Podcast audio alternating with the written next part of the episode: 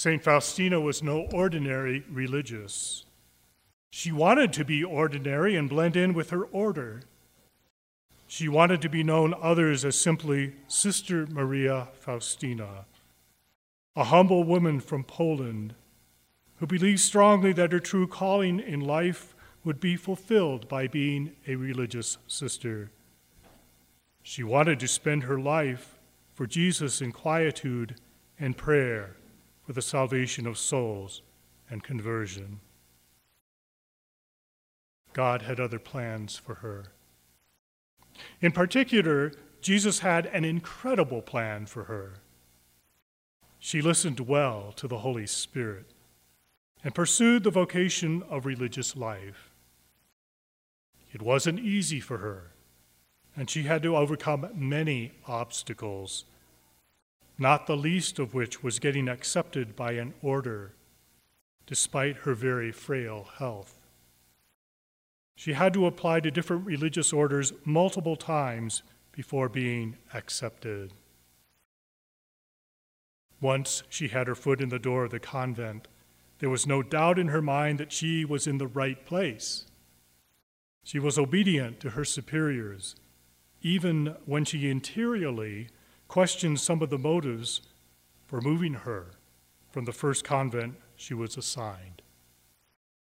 Every difficulty she encountered early on in her vocation was divine providence. Sister Faustina, in the 1930s, 20s, and 30s, was being prepared by Jesus for what was to come.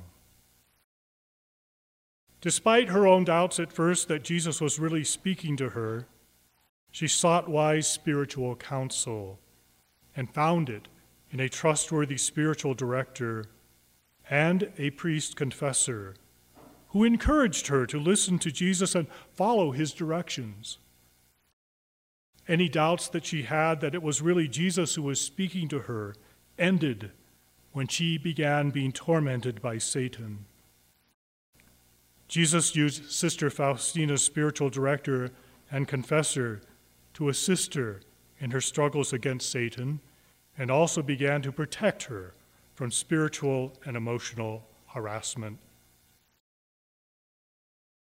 Jesus wanted Sister Faustina to tell the world about the divine mercy that he was about to open to those who believed this message.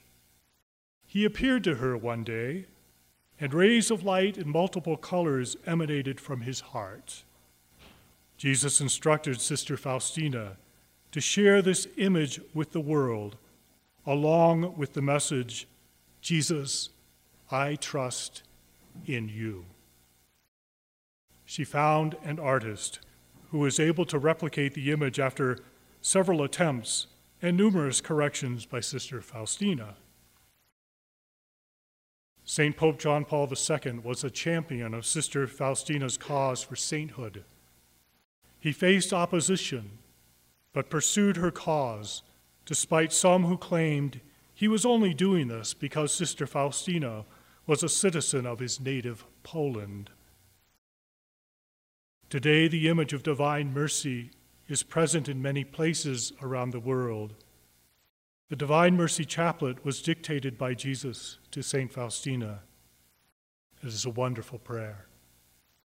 The diary of St. Faustina, which she wrote, encapsulates her life. If you want to get to know Sister or uh, Saint Faustina, read the diary of Saint Faustina. It's a real eye opener. In order to fulfill Jesus' instruction to Saint Faustina that the Sunday following Easter Sunday be dedicated to his divine mercy, St. Pope John Paul II instituted Divine Mercy Sunday and beatified St. Faustina on April 18, 1993. May we seek Jesus' divine mercy for all souls. St. Faustina, pray for us. As we pray, Jesus, I trust in you.